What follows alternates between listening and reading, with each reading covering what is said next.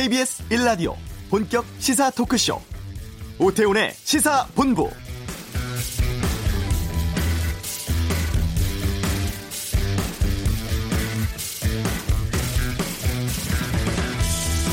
매주 수요일마다 거리로 나가 모두가 함께 평화롭게 사는 세상을 만들어가자고 호소하셨습니다. 일본군 성노예 피해자로 투사로 연대자로 살아내면서 이 땅의 사람들에게 많은 희망이 돼주신 평화 인권 운동가 김복동 할머니께서 어젯밤 우리 곁을 떠나셨습니다.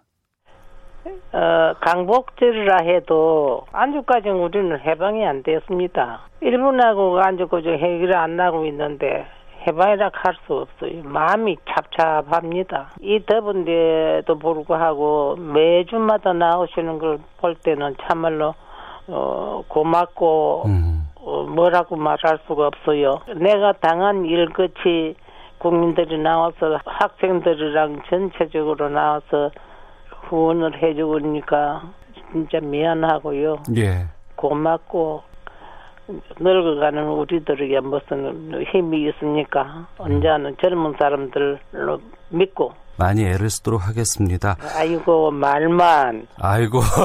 네, 부탁입니다. 네. 부탁입니다라고 말씀하셨는데 지난해 광복절에 저희 시사본부를 통해서 해주신 말씀입니다. 역사 앞에 부끄럽지 않도록 일본 정부의 진심 어린 사죄를 받아내는 일, 전쟁이 없고 평화의 세상을 만드는 일이 이제 우리의 몫이 되었습니다. 삼가 고인의 명복을 빕니다. 오태훈의 시사본부 예비 타당성 조사 면제 사업이 오전에 발표가 됐습니다. 경제 브리핑에서 짚어보겠습니다. 일본의 아베 총리의 시정 연설로 또 연일 계속되는 초계기 문제로 한일 간의 갈등 깊어지고 있습니다. 전문가 연결해 진단하는 시간 갖겠습니다. 2부 정치 둘러싼 가감없는 설전 정치화투, 국회 보이콧 등 강대강으로 대치하는 여야의 나의선 의견 듣겠습니다. KBS 라디오 오태훈의 시사본부 지금 시작합니다.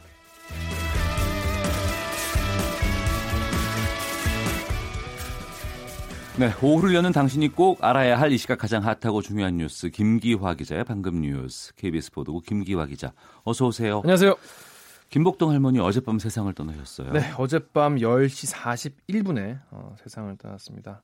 어, 2017년에 이 대장암 판정을 받으셨어요. 예. 그 병마와 싸우다 최근 급속히 건강이 나빠지셔서 병원 가신 지 17일 만에 어, 소천하였습니다. 음, 옆에서는 이제 수십 년 동안 같이 인권 운동을 해온 활동가들이 네. 임종 임종을 시켰고요. 정의기억연대는 할머니께서 마지막까지 일본에 대한 분노를 말씀하셨다고 앞으로도 미안부 문제 해결을 위해서 끝까지 해달라는 당부를 남기셨다고 전했습니다. 네. 일본군 위안부 문제와 관련해서 가장 앞장서서 싸우신 분 아니겠습니까? 그렇습니다. 1926년에 태어나셨어요. 예. 네, 14살 때 어, 1940년에 일본군 위안부로 끌려갔습니다. 어, 1992년에 처음으로 이 위안부 피해를 세상에 알렸고요. 이후에 어, 위안부 문제 해결 운동에 어, 평생을 바쳤습니다. 어, 유엔 인권위원회 또 국제 전범 재판에 출석도 하시고 이렇게 세계 곳곳을 다니면서 어, 일본군의 만행을 고발했습니다. 그리고 수요 집회 아까도 말씀하셨는데 고령임에도 불구하고 어, 계속 나오셔가지고 어, 위안부 피해자의 이 명예와 인권 회복에 앞장섰고요. 그러면서도 약간 사람들이 많이 놀랐던 점이 뭐냐면 2011년에 그 동일본 대지진이 있지 않았습니까? 예. 그때 어, 사람은 또 미워하지 말자라면서 성금을 또 거에게 성금을 보내시기도 했어요. 그래서 또 평생 모은 재산은 장학 기금으로 기부하셨습니다. 어, 빈소는 서울 세브란스 병원 장례식장이고요. 어, 일반 방문객께 조문도 받는다고 하니까요. 어, 가보실 분은 가셔도 될 것 같고요.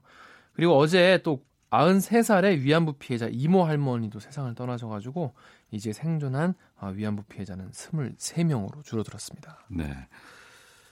올겨울 들어 첫 구제 확진 사례가 나왔다고요? 어딥니까? 네, 안성, 경기도 안성의 한 젖소 농장입니다. 정부가 이제 앞으로 설 연휴기 때문에 엄청 많이 돌아다니지 않습니까, 사람들이? 그래서 앞으로 3주간의 대응이 어, 구제역 확산의 분수령이 될 것이다라고 뭐 과, 방역을 강화하는데 어, 지금 신경을 쓰고 있습니다. 어제 이 노, 농식품부는 긴급 방역 대책 회의, 회의 열고요. 해당 농장의 소 120마리를 긴급 매몰 처분하도록 조치했습니다. 또 구제역 확진 농가 반경 500m 이내 농가 9곳에서 음. 기르는 소와 돼지 600여 마리 그리고 이 집유 차량이 거쳐간 농가 23곳에 대해서 임상 관찰을 했는데 아직까지는 어, 이상 증상이 없다고 합니다. 네.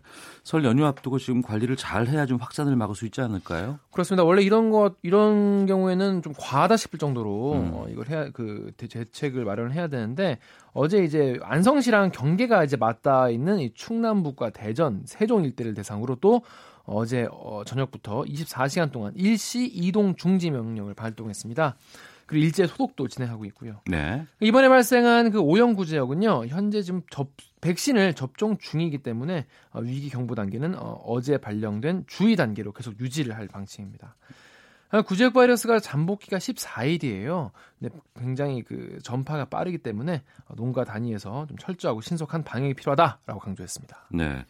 이 대규모 국가 재정 투입하는 사업에 대해서 이제 경제성 등을 미리 검토하는 예비 타당성 조사를 하는데 네. 이번에 그 예비 타당성 조사를 받지 않아도 되는 이 사업을 확정해서 발표를 했어요. 네, 정부가 국무회의를 거쳐서 24조 1천억 원 규모 23개 지역의 사업에 대해서 이 예비 타당성 조사를 면제하기로 확정했다고 밝혔습니다. 네. 17개 시도로부터 68조 7천억에 달하는 32개 사업을 신청받아서 검토했는데 어, 지금 23개 지역 사업에 대해서 어, 허가를 한 겁니다. 네. 이 예비 타당성 조사를 면제하는 이유는 뭐예요? 예, 원래 예비 타당성 조사라는 게 이게 해서 사업성이 있는지 어, 할 만한 가치가 있는 사업인지를 조사를 하는 건데요. 네. 어, 정부는 이 상대적으로 인구수가 적고 인프라가 취약한 비수도권은 이 예비 타당성 조사 통과가 사실상 어렵다는 입장입니다. 음. 그래서 국가의 균형 발전을 위해서 이렇게 면제 대상을 확정했다라고 밝혔고요. 어, 대부분 이 SOC 사업, 사회 간접 자본 사업이에요. 네. 어, 몇 가지 소개를 해드리면은 김천과 거제를 잇는 이 남부 내륙 철도 건설, 청주에서 세종까지의 고속도로 등 이런 전국 권역의 이 교통망을 구축하기 위한 다섯 개 사업 그리고 10조 9천억 원의 규모로 확정이 됐습니다. 그리고 이제 이 새만금 국제공항 건설 등 이제 5조 7천억 원 규모의 지역 인프라 확충 사업 7개도 포함됐고요. 그리고 이제 수도권 사업은 이제 대부분 이제 좀 빼고 진행을 네. 했는데 어, 다만 이 서울 도시철도 7호선을 포천까지 연장하는 사업 등 이 낙후된 접경 지역 사업은 별도로 포함했습니다. 네. 어, 자유한국당 차기 전당대회 한 달도 채 남지 않았는데 네. 황교안 전 총리가 당대표 출마 공식 발표했죠. 그렇습니다. 출마 선언문을 읽었는데요. 과거로 퇴행하고 있는 대한민국을 되살려내고 다가오는 총선에서 자유한국당을 압도적 1당으로 만들겠다라고 어, 취임 일성을 밝혔습니다. 선언을 했는데요. 어, 그리고 또 지금 대한민국은 무덤에 있어야 할 386 운동권 철학이 국정을 좌우하는 등 한마디로 총체적 난국이다라면서 도탄에 빠진 국민을 구하려면 자신이 자유한국당의 당대표가 돼서 싸울 수밖에 없다라고 출마 결심 배경을 밝혔습니다. 그리고 지금 뭐 시급한 과제는 우파의 대통합 그리고 당의 외연을 확대하는 것이다 라면서 대권 후보 등 당의 중심 인물들이 정책 결정에 참여할 수 있도록 대통합 정책 협의회를 만들겠다 이렇게 강조했습니다. 우파의 대통합 이루겠다고 했지만 또 자유한국당이 어찌 보면 도로 친박당 되는 거 아니냐 이런 지적도 있지 않겠습니까? 그렇습니다. 황교안 전 총리는 치, 원래 원조 친박, 친박 핵심이라고 볼 수 있지 않습니까? 그래서 기자들도 그런 게 궁금해서 물어봤어요. 그랬더니 당에 내가 와서 보니까 본인이 어느 계파라고 말하는 의원이 한 명도 없었다라면서 한국당에 들어왔을 뿐 계파 정치에 들어온 건 아니다라고 말을 했습니다. 이에 앞서서 이제 홍준표 전 당대표도 내일 출마 선언을 할 것 같은데요. 자신의 페이스북을 통해서 이 당이 다시 도로 친박당, 도로 병역 비리당으로 회귀하는 것은 보수 세력에게 죄를 짓는 일이다 라면서 황 전 총리를 겨냥했습니다. 네. 근데 출마 자격 문제에 대한 지적도 나온다면서요? 그렇습니다. 이 오늘 전당대회 선관위 소집에서 아직까지 지금 책임 당원 자격이 있냐 없냐 이거를 좀 봐야 될 텐데요. 황 전 총리 그리고 오세훈 전 서울시장의 출마 자격 문제를 아직 논의하고 있는데 박관용 선관위원장은 어제 KBS 통화에서 이 출마 허용으로 잠정 결론 내렸다 이런 식으로 얘기를 했습니다. 네. 어, 민주노총의 경제사회노동위원회 참여 마라톤 토론 끝에 무산됐다고요? 그렇습니다. 민주노총 집행부가 이 대의원대 지지를 바탕으로 원래는 네. 경사노에 참여하려고 했어요. 음. 그랬는데 처음에는 이 참석 대의원이 정족수를 훌쩍 넘긴 천여 명이고 네. 그리고 불참하는 내용의 수정안이 모두 부결돼서 순조로운 분위기였습니다. 그런데요. 그런데 이제 조건부 참여안이냐 원안이냐 이걸 얘기를 할 때 김명환 위원장이 이제 말을 이렇게 발언을 좀 약간 어, 어느 쪽을 약간 힘을 실어주는 쪽으로 발언했는데 뭐라고 네. 했냐면 위원장으로서 원하는 더 이상 주장하지 않겠습니다. 이렇게 말을 한 거예요. 예. 그러다 보니까 이제 대의원들이 원래는 조건부 참여안에 좀 힘을 실어주려는 발언이었는데 이것 때문에 이게 부결돼가지고 약간 그 위원장이 그러면 원안을 그 뭐, 뭐하러 냈냐 이러면서 대의원들이 반발한 건데요. 일부 대의원들이 조건부 참여안 밀면서 이 포기한 원안에 대해서는 아예 표결하지 말자 뭐 이런 의견도 나왔고요. 굉장히 긴 시간의 토론을 거친 뒤에 결국 경사노위 참여 지지 세력과 반대 세력의 대립만 계속 확인하는 가운데 네. 자정넘에서 사내를 선언했습니다. 알겠습니다. 자, 이 내용까지 듣도록 하겠습니다. 김기화 기자였습니다. 고맙습니다. 고맙습니다. 이어서 이 시각 교통 상황 살펴보겠습니다. 교통정보센터의 김민희 리포터입니다. 네, 점심시간에 접어들면서 정체는 주춤합니다. 상습 정체 구간 중심으로만 더딘 흐름 이어지고 있는데요. 영동고속도로 인천 쪽으로 군포에서 둔대분기점 사이로는 작업 여파 받아 차량 제속도 많이 떨어져 지납니다. 중부 내륙고속도로에서는 창원 쪽으로 문경 2터널 부근에서는 사고 복구 작업을 하고 있어서 부근으로 짧게 정체고요. 이후 7서 부근에서는 작업 여파 받아 서행합니다. 서울시내 강변북로 구리 쪽으로는 돌발 구간이 잇따르면서 정체 여전히 길게 이어지고 있습니다. 난지나들목부터 반포대교까지 정체되면서 이 구간 지나는 데만 30분 정도 걸리고 있습니다. KBS 교통정보센터였습니다.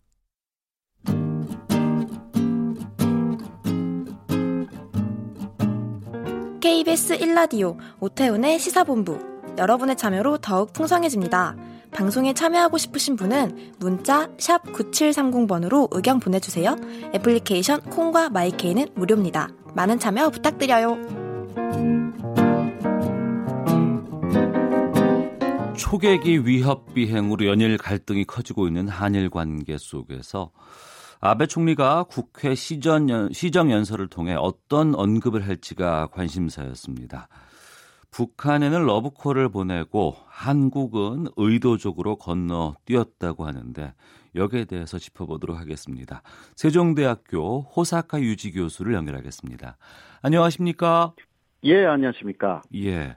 어제 아베 총리 연설 한국을 일부러 언급하지 않았고 슬쩍 넘어간 것이다 이런 해석이 나오고 있는데 어떻게 보셨어요? 어, 예, 뭐그 현재 한일 관계 를 생각하면 어, 그 언급하지 않는 것이 이, 오히려 지지율을 도로지, 도로드리지 않겠다. 그런 판단을 한 것으로 생각됩니다. 네. 어, 예, 물론 그, 어, 이야기를 전혀 안 했던 것은 아닙니다. 예. 네네. 에, 그래서 북한하고의 관계를 개선하기 위해서는 미국하고 한국하고 긴밀히 협력하겠다 음. 이 말을 했습니다. 네. 네. 일본 내 지지율을 의식했다고 말씀하셨습니다만 일본이 저지른 침략의 역사에 대해서 곤란이라는 표현을 써서 곤란을 잘 극복했다라고 얘기를 했습니다. 일본의 한반도에 대한 기본적인 시각이 어떤 건지 좀 짚고 말씀을 좀 이어가는 게 좋을 것 같아서요. 예, 먼저 먼저 이것은 그 주로 아베를 비롯한 일본의 에, 극우파들의 의견이다.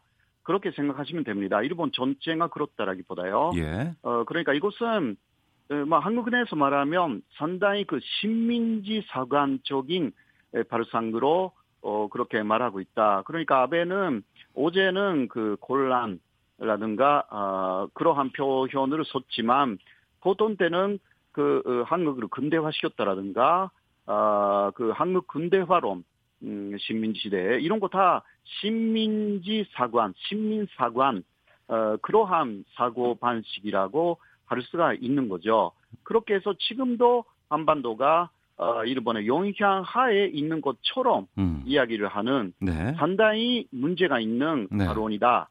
그렇게 할 수가 있죠. 예, 과거로 회귀하고자 하는 그들의 극우적인 시각이라고 말씀하셨는데요. 네네. 최근에 일본이 초계기 문제 등을 이용해서 상당히 좀 위협적인 행동으로 우리를 자극하고 있는 상황으로 보입니다. 네네. 여기에 대한 그들의 속내는 뭐라고 판단하세요? 음, 그, 현재까지는요. 예. 어, 그, 초계기 문제를 통해서, 어, 한국이 이 가민한 반응을 하면, 어, 막 혹시나, 어, 군사적인 어떤 작은 진돌이라도 있으면 그것을 이용하여서, 어, 위안부 문제라든가, 아, 그, 현재 불거지고 있는, 그 간제징용자 판결 문제라든가 이런 모든 것을 해결하기 위한 일갈 어, 타결 어, 그런 곳에 그 한국을 끌어내려고 네. 했던 것이 아닌가 음. 어, 그렇게 그 이해가 됩니다. 네, 양국 간의 문제가 되어 있는 상당히 많은 갈등 부분을 이 초계기 문제 등으로 위협적인 행동을 통해서 우리를 좀 끌어내려고 하고 있다라고 하셨는데. 네네. 최근에 한 언론사와 인터뷰에서 이런 말씀하셨어요. 일본이 큰 그림을 가지고 도발하는 것에 대해서 한국이 말려들고 있다라는 말씀하셨는데 이 이야기는 왜 하시는 것이고 근거는 무엇인지 좀 알려주시죠. 예, 예. 제가 그러니까 어, 그, 어, 그런 이야기를 몇 번 했고요. 예. 뭐, 저뿐만이 아니라, 잘못하면 일본의 의도에 말려 들어간다라고 어, 하시는 분들이 좀 있습니다. 음. 어, 그것은 그, 일본이 상당히 그 감정적으로 대응하고 있는 것처럼 보이고, 어, 그리고 그, 어, 하나하나 개별적으로 대응하고 있는 그러니까 어, 아까 말씀드린 그 세 가지 위안부 문제라든가 강제징용자 네. 문제라든가 음. 이번에 초계기 문제라든가 그 어, 개별적으로 일본이 대응하는 것처럼 보이지만 네. 어, 그 일본의 과거의 행적을 보면 이것은 모두 계산된 연결되는 외교 사이의 문제하고 깊이 연관이 있다 그렇게 음. 저는 보기 때문에 네. 모두 계산되어 있기 때문에 그 아베 정권의 지지율을 올리고 그리고 한반도에 대한 일본의 영향력을 계속 그 어, 유지하겠다라는 그 150년 이전부터의 일본의 전략을 그대로 지금도 어, 실행하고 있다 그런 식으로 보기 때문에 그런 말씀을 좀 많이 했습니다. 네. 그러면 뭐 치유제든 해사 문제라든가 강제징용 네. 배상 문제라든가 아니면 초계기 네. 문제라든가 네. 이러한 갈등 사안에 대해서 어 일본 쪽에서는 도발을 지금 감행하고 있는데 우리가 뭐 네. 치유제단은 외교적으로 아니면 강제징용은 법적인 것으로 초계기는 네. 물론 국방부 문제인데 이렇게 건건이 네. 팩트 체크 위주로 대응해서는 안 된다 이런 입장이신가요? 아, 그러니까 전략이 아주 중요하고요. 예. 어, 그, 하나하나 대응하는 것은 존슬이 아닙니까? 예. 예. 그러니까, 어, 그, 어, 한국의 대일본 천책이라는 게 무엇인가라는 것이 대단히 중요한, 어, 그, 어, 어, 시점에 와 있다라고 네. 할 수가 있습니다. 어. 아, 그, 그러니까 일본이라는 전체를 볼 때 한국은 그 일본하고 어, 특히 외교 쪽으로 대하면서 무엇을 얻고 무엇을 주는가라는 예. 외교 문제 음. 전체적인 그림이죠. 예. 이것이 에, 정확하지 않을 때는 음. 어, 그 하나하나 개별적으로 대응하며 이게 오히려 어, 일본의 작전에 말려 들어갈 실수가 나오기 마련인 것입니다. 예. 그 그러면 그 크라즈비츠라는 사람이 옛날에 말을 했던 것처럼요. 예. 전쟁도 외교의 연장이다. 음. 아, 이게 좀뭐 어, 상당히 좋은 말이라고 저는 생각합니다. 네. 아무튼 그런 식으로 물론 하고 있다고 생각하지만 음. 어, 개별적으로 대응하는 모습도 좀 보이기 때문에요. 네. 어, 제가 그런 이야기를 한 것입니다. 네. 어, 뭐 외교, 뭐 아니면 법적으로 아니면 이제 그 국방적인 입장에서 봤을 때 건건히 대응하는 것은 바람직하지 않고 전체적인 네. 것을 일본과의 외교 문제로 해결해야 된다는 입장이신 거 아니겠습니까? 예, 예, 그렇습니다. 어.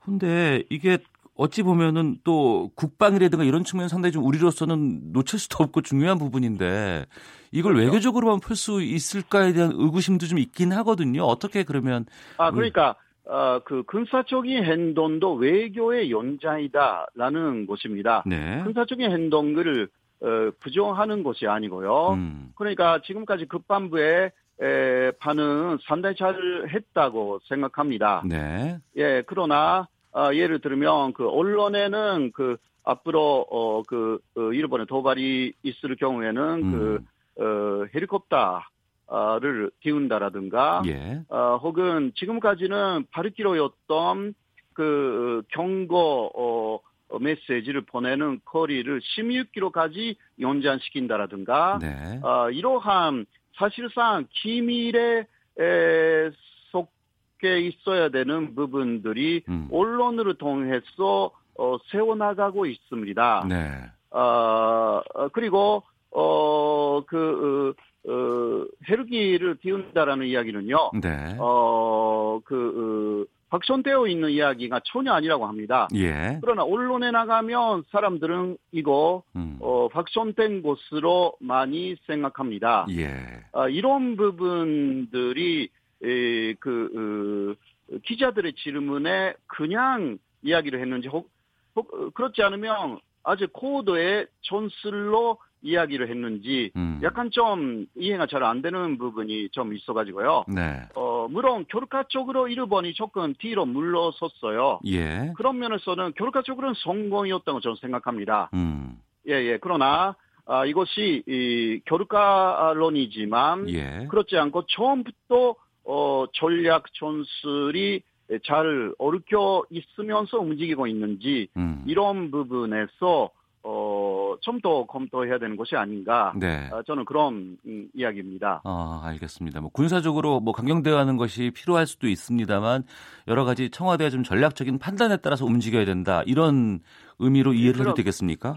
예, 그런 곳입니다. 물론 그렇게 하고 있다고 생각하지만 예. 예를 들면 일본 측은요. 네. 어, 그 예를 들면 그 급방 어막 그쪽에서는 방위성, 네. 방위성 장관이 이야기를 하면 그 이야기를 그 어, 스가 관방 장관이라는 어 그러니까 남바 투잖아요. 예. 어그 사람이 한산 또 브리핑을 합니다 기자들에게. 음. 예, 예. 네, 그 어, 어, 아베가 말을 못하는 부분은 그 이번에는 초계기 문제를 그 두 사람이 어. 에, 그러니까 문민 에, 그리고 어그 군부, 막 군부는 아니지만 자위대 이런 식으로 나누어서 그러나 비슷한 이야기지만 해프리해서 이게 그 어, 국민들을 설득시키는 작업을 잘 하고 있어요. 예. 어, 네 이번에는 그 한국에서는 급반부 어가 많이 나서서 말씀하신 것으로 음. 알고 있어가지고 청와대 쪽에서는 물론 전혀 말을 하지 않았던 거 아니지만 조금 가만히 있었어요. 예. 어, 네, 이러한 부분들이 에, 오히려 어, 그 문민 돈제 에, 차원에서도 양쪽에서 강하게 이야기하면 음. 오히려 더 어, 국제적으로 상당히 좋은 메시지가 될 것이 아닌가. 네. 저는 그렇게 보는 것입니다. 예. 이 한일 간에 좀 냉랭한 기류가 계속되고 있는데 이게 장기화될 것으로 보시는지요?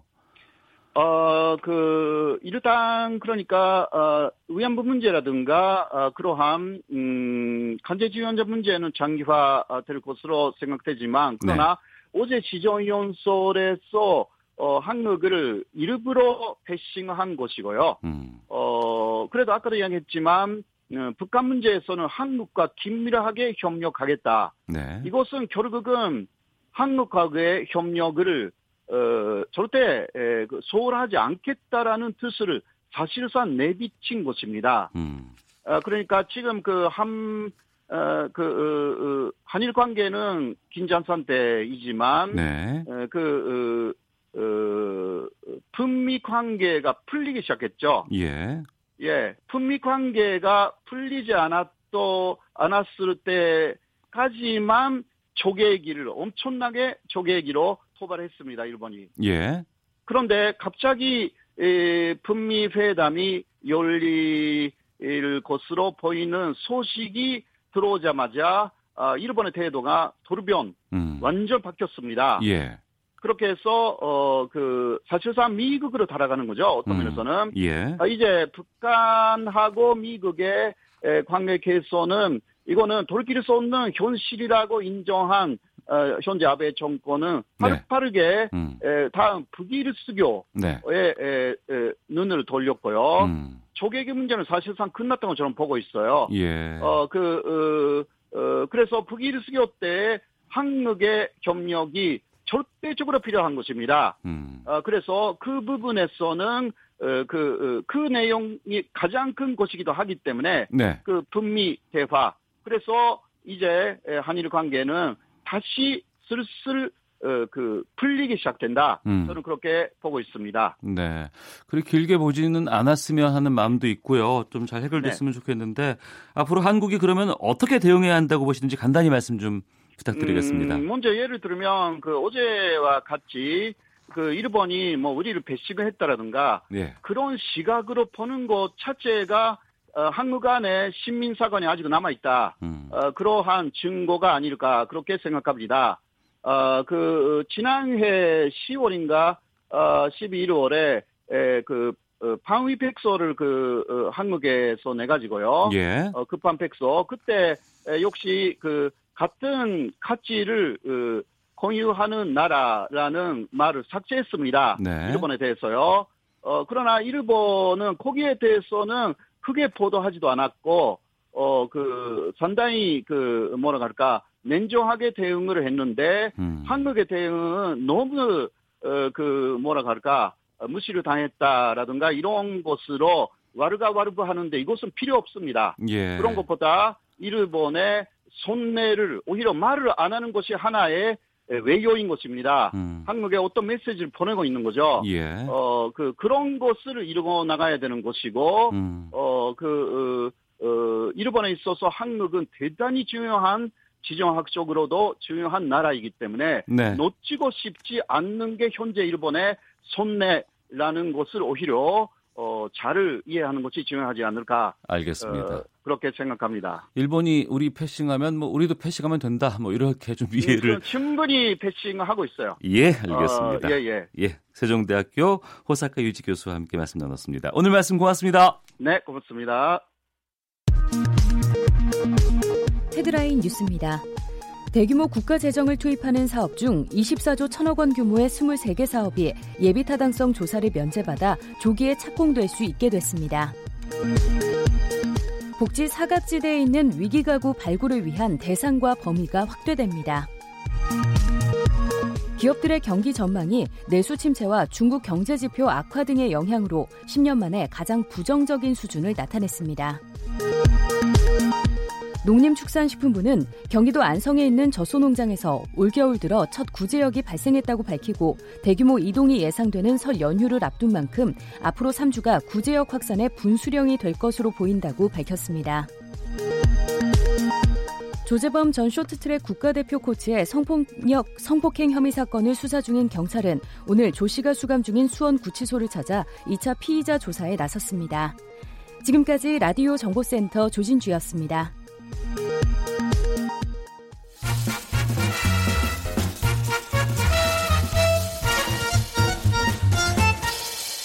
오태훈의 시사 본부. 네, 경제 이슈를 알기 쉽고 재미나게 풀어보는 시간 시사본부 경제브리핑 참 좋은 경제연구소 이인철 소장과 함께합니다. 어서 오세요. 네, 안녕하세요. 예. 어, 정부가 오전에 예비 타당성 조사를 면제해주는 지역 사업들 발표를 했습니다. 먼저 예비 타당성 조사가 뭔지부터 좀 설명해 주세요. 이 줄여서 예타라고 합니다. 예. 이 예비 타당성 조사라는 건 도로나 철도를 깔기 위해서는 엄청난 자금이 필요해요. 예. 과연 이 도로 깔고 난 다음에 몇 대의 차가 지나갈까 음. 사전에 좀 검증을 하는 겁니다. 네. 이제 대규모 예산이 투입되는 사업이 정말 경제성이 있는지를 검증한 이후에 음. 사업 추진 여부를 판단하는 제도인데 이건 예산이 이제 낭비되는 걸 막기 위해서 지난 1999년에 도입이 됐어요. 취지도 예. 나쁘지 않습니다. 그래서 이게 기준이 있어요. 국가재정법상 총 사업비가 500억 원 이상인 사업 가운데 네. 동시에 이제 국가 재정 지원금이 300원 이상 300억 원 이상 투입되는 프로젝트에 대해서는 반드시입니다. 반드시 이제 국책 연구 기관인 뭐 KDI 등을 통해서 경제성과 타당성을 조사하게 됩니다. 네. 물론 예외도 두고 있어요. 왜냐하면 세금 낭비를 막겠다라는 취지는 좋지만 인구가 너무 한산한 그 산골 지역은 아예 그러면 음. 개발이 안 되잖아요. 그렇겠죠. 그렇겠죠. 예. 거기 도로 지어놔도 뭐 하루에 열대 명밖에 안 지나간다면 수익성이 음. 없는 거 아니겠습니까? 예. 그러다 보니까 인구가 너무 적어서 아예 경제성이 없다 하더라도 낙후된 지역의 경우에는 예외적으로 음. 예타를 면제해주고 있습니다. 그래서 조기 착공이 가능한데 그래서 예비 타당성 조사를 면제해 줬다라는 것은 무슨 의미냐? 경제성과 무관하게 정부가 사업을 일종의 허락했다. 네. 특혜를 좀 주고 있다라는 건데요. 음. 앞서 정부가 이제 지자체별로 지금 예비 타당성 사업에 대한 이제 사전 접수를 받았는데 올해는 17개 시도에서 총 33건, 네. 사업비 규모만 61조 원 가량의 사업에 대해서 아, 우리는 예비 타당성 면제 좀 해서 조기에 착공하기 좀 허락을 해 주십시오라고 이제 신청을 한 겁니다. 그 면제해 준 사업은 어떤 게 나왔어요? 조금 전 11시에 국무회의를 통해서 이제 최종 사업비 선정이 됐는데요. 결과는 서울은 빠졌어요. 네. 수도권은 너무 발전돼 있으니 음. 이제 지역 균형 발전과는 무관하다. 예. 그래서 전국 16개 지역에서 신청한 총 23개 사업에 대해서 어, 예타를 면제해 주기로 했는데 총 사업비 규모가 24조 1천억 원 규모입니다. 아, 근데 이제 전체 사업비의 70% 가량이 철도와 도로, 이른바 우리가 이제 토목 건설이라는 이런 이제 교통망 구축에 이제 투입이 되고요. 네.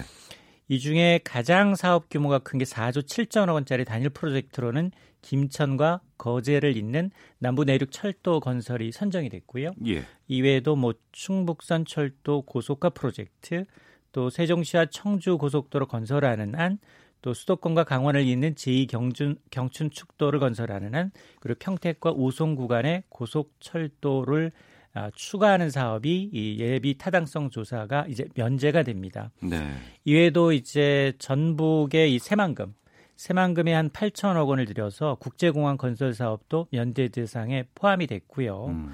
그리고 이번 프로젝트의 취지가 이제 지역 균형 발전인 점을 고려해서 수도권에서 지금 올렸던 사업 가운데 가장 관심이 켰던 게 인천과 남양주 수도권 광역 급행철도라고 하는 GTX B 라인이었거든요. 예, 예. 이게 제외가 됐는데 이거는 지금 이미 2017년에 KDI가 이제 예비 이 사업 지금 착수한 상황입니다. 음. 그래서 아마 연내 이제 결과가 나오기 때문에 이건 뭐 어, 허락을 하지 않는다, 면제받지 않는다 하더라도 가능성이 높기 때문에 빠, 빠진 것으로 어, 이 예상이 되고 또 하나 이제 포함된 게 있습니다. 서울 지하철 7호선을 경기도 포천까지 연장하는 도봉선 포천선의 경우는 약 1조 원 가량의 이제 사업인데 네. 이거는 아, 면제 대상이 포함이 됐습니다. 어. 근데 이 상당히 좀 규모가 큰 사업들에 대해서 이제 예비 타당성 면제를 이제 해주는 거 아니겠어요? 이런 이유도 궁금하고 또 사업성 없다는 것 때문에 세금 낭비에 대한 지적도 많이 나오는데 여기에 대해서도 좀 알려주시죠. 맞습니다. 사실 그 지금 사업성이 없을 경우는 결국 이제 세금 낭비가 아니냐라는 이제 목소리가 높을 수밖에 없습니다. 그동안 정부는 이전 정부처럼 토목이나 부동산 개발 위주의 성장을 하지 않겠다라고 공언을 해왔죠. 그럼에도 불구하고 지금 시민단체 야당이 반발이 거센 이유는 4월 총선을 앞둔 이제 뭐 나눠 먹기식이 아니냐, 혈세 음. 낭비다, 환경 파괴일 뿐만이 아니라 이게 국가 재정에 투입되는 사업입니다. 거의 24조 원 가운데 18조 원 이상이 국가 재정이 투입이 되고 나머지도 지자체의 자금이 수혈이 되는데 네. 이게 미래 세대 빚부담이다라는 겁니다. 음. 그리고 이제 문재인 정부 출범 이후에 이런 예타 면제한 사업이 총 한 30조 원 가량이 되고요.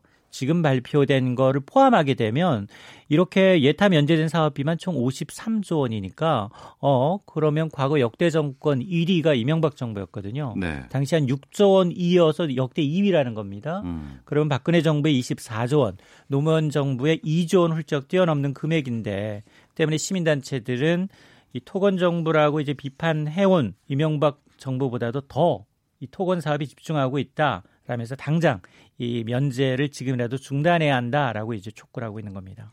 이 과거에 이렇게 무분별하게 사업성 없는 사업 추진해 가지고 낭비한 사례들도 있었죠. 맞습니다. 대표적인 게 사대강 사업이에요. 어. 어, 이명박 정부 시절에 이제 2009년 국가재정법을 개정합니다. 재해 방지를 위해서는 예방 사업을 위해서는 꼭 필요하다라면서 예타 면제 가능 사업으로 추가한 겁니다. 그런데 결론적으로 보면 여기 한 22조 원 이상 투입이 됐죠. 음. 그리고 혈세도 20, 조원 어, 이상 20조 원 가까이 투입이 됐는데 뭐 결국 활성화되지 못했고요. 유야무야되고 있는 상황이고 또 지역 경제 활성화를 위해 기대가 컸던 2010년에 문을 열었던 정남 영암의 이제 자동차 경구장 F1. 큐밀러. 예. 예, 예, 예. 경기장도 비슷합니다. 어. 2010년부터 16년 7차례 대체를 유치했는데요. 초반 4차례만 열었고요. 흥행도 부진했습니다. 나머지 3차례는 아예 포기했거든요. 네. 이러다 보니까 1조 원 투입하고 6천억 원의 손실을 내는 굉장히 이제 대표적인 실패 사례로 이제 나고 있는데 물론 예타 사업을 거치고도 적자를 면치 못하는 것도 굉장히 많습니다. 예. 대표적인 게 지역 지방 공항들이에요. 음. 그리고 이제 2012년에 개통했던 의정부 경전철도 이제 비슷한 사례인데 2017년 이제 3,600억 원대 누적 적자를 감당하지 못해서 파산했거든요. 예. 그리고 이제 인천교통공사에 이제 비상 운영 관리를 맡았기, 맡긴 상황이어서 뭐 예타를 면제했든 그리고 음. 예타를 했다고 하더라도 결코 이런 이제 경제성에 대해서는 이제 피해갈 수 없는 부분이 일정 부분 있습니다. 네. 근데 경제성만 주장하기에는 지역 균형 발전을 위해서는 이 예타 면제가 필요하다 이런 주장도 있잖아요. 맞습니다. 이게 이제 정부가 이제 주장하는 바입니다. 오늘 오늘도 지금 이 홍남기 경제부총리는 아니다. 이전 정부와는 좀 다르다라는 겁니다. 음. 이번에는 과거와는 달리 SOC 사업도 있지만 R&D 투자와 같은 지역의 전략 사업 육성 다수 포함이 돼 있다는 겁니다. 예. 그러면서 과거와는 달리 중앙 정부가 주도해서 이거 하지가 아니라 이번엔 지자체에서 제안을 받아서 오히려 이제 이 바텀업 방식이기 때문에 환경이라든가 의료라든가 교통 지역 주민의 삶의 질의 향상과 직결된 사업이어서 반드시 필요하다라는 건데요. 네. 그럼에도 불구하고 도로, 철도에 70% 이상 집중됐다라는 점에서 시민단체 야당의 이 반발 후폭풍 만만치 않아 보입니다. 알겠습니다. 자, 참 좋은 경제연구소 이인철 소장과 함께했습니다. 오늘 말씀 고맙습니다. 네, 감사합니다. 예. 잠시 후 2부 정치화투 김현철 대통령 경제보좌관의 발언 논란 등에 대한 다양한 의견 듣도록 하겠습니다. 하재근의 문화살롱 제작자로 변신한 싸이 또 활동을 종료한 프로젝트 그룹 워너원에 대한 이야기 나눠보겠습니다. 뉴스 들으시고 2부에서 뵙겠습니다.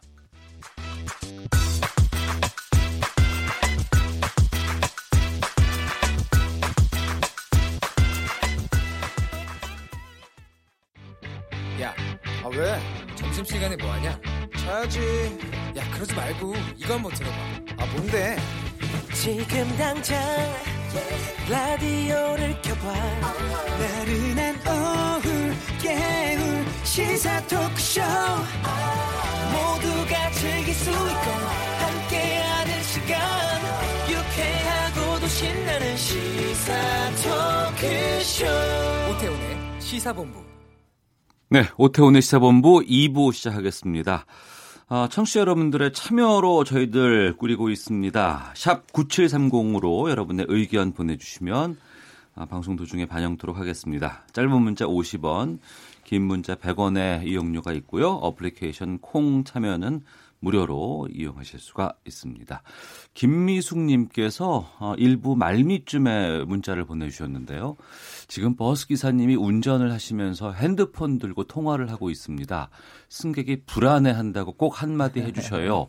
일라디오 듣고 계시거든요. 라고 보내주셨는데, 시간이 좀 지났고 지금은 핸드폰 사용 안 하실 것 같은데, 그럼에도 불구하고 절대로 핸드폰을 들고 통화하시는 것, 운전 중에 이건 삼가 주시길 부탁드리겠습니다.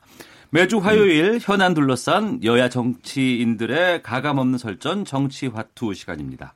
더불어민주당의 김성환 의원, 자유한국당의 백승주 의원 두 분 자리하셨습니다. 두 분 어서 오십시오. 네, 안녕하세요. 김성환입니다. 예. 예, 안녕하세요. 백승주입니다. 새해 복 많이 받으십시오. 예, 새해 첫 출연이세요. 예, 그렇습니다. 예.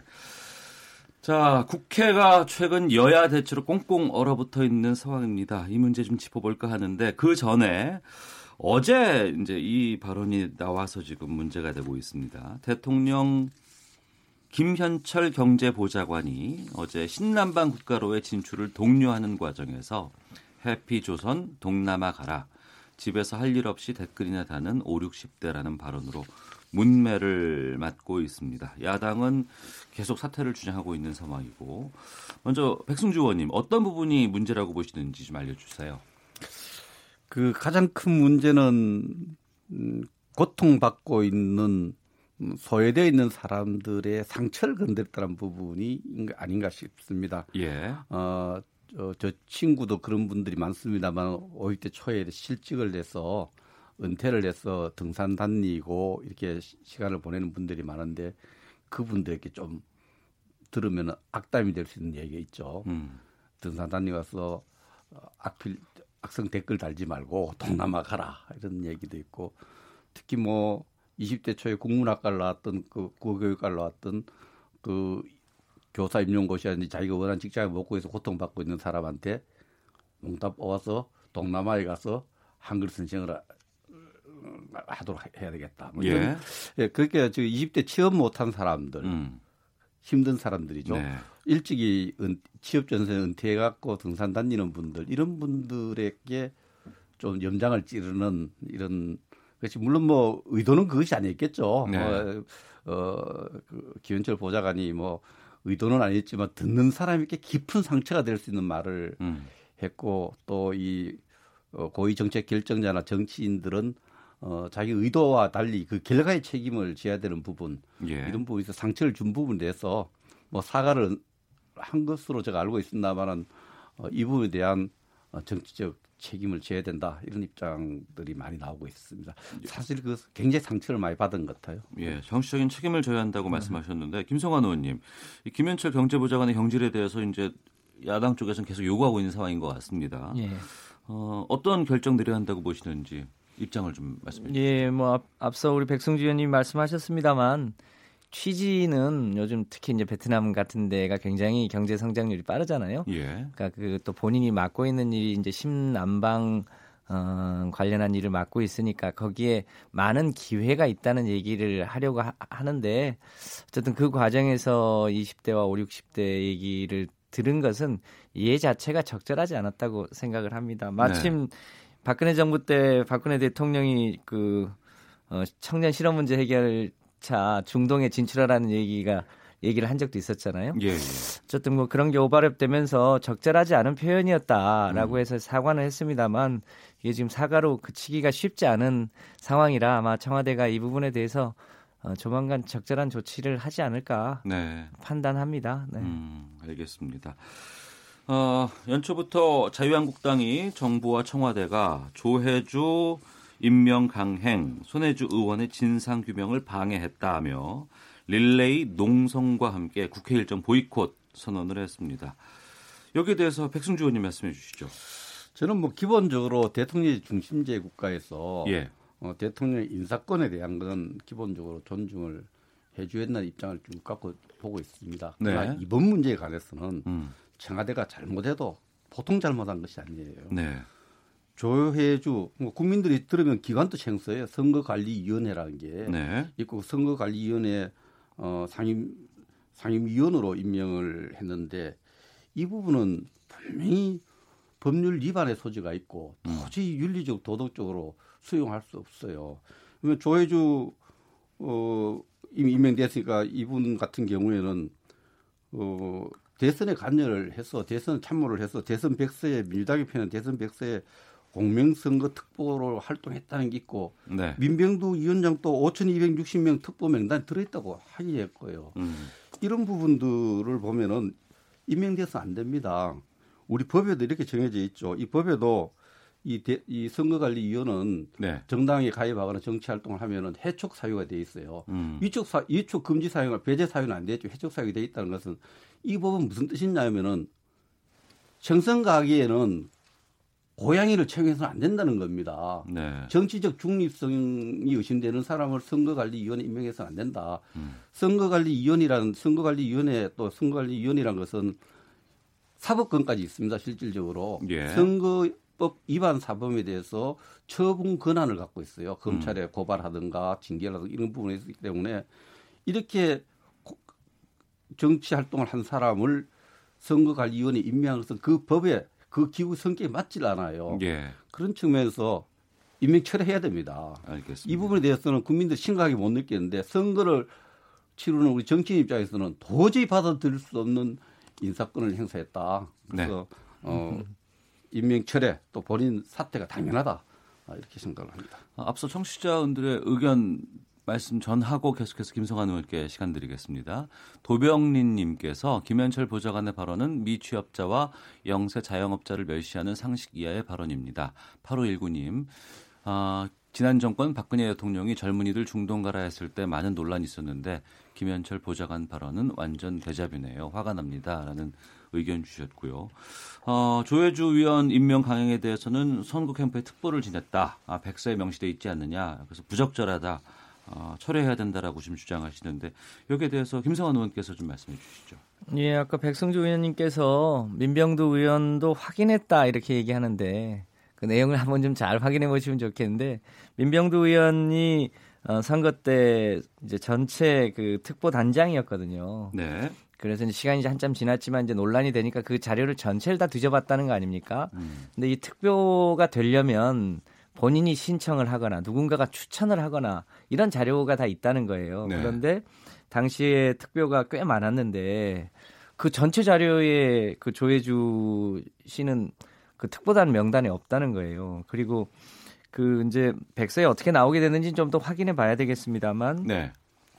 공명선거 특보라고 하는 거는 그 자체가 있지를 않았다는 거예요. 왜냐하면 공명선거라는 건 말씀하신 대로 이게 이제 선거의 중립적인 개념이잖아요. 근데 네. 그거, 그거 한다고 특보를 둔다는 게 좀 앞뒤가 안 맞잖아요. 음. 그리고 그 되게 특보가 이제 한 그룹별로 되게 몇십 명씩 되는데 네. 딱한 명 나온다는 거여서 그, 그 과정에 대해서 이제 어, 1월 9일 날 원래 청문회를 했어야 되는 거잖아요. 그런데 그때 그 야당 측에서 청문회를 보이콧했거든요. 음. 그러니까 예를 들면 그런 문제가 있으면 청문회 장소에서 당당하게 그 사실관계를 따져야 하는데 그 사실관계를 안 따지고 보이콧해놓고 그리고 나서 대통령이 여러 차례 어이 이 청문회를 이 처리해 줄 것에 대해 요청을 했는데 네. 또 그것도 처리하지 않고 음. 그리고 시간은 지나고 답은 없고 그래서 대통령이 불가피하게 임명을 한 거 아닙니까? 그런데 네. 다시 그걸 가지고 또 임명 처리하라. 음. 논란이 있는 대목은 확인해 보면 됩니다. 저희 당에서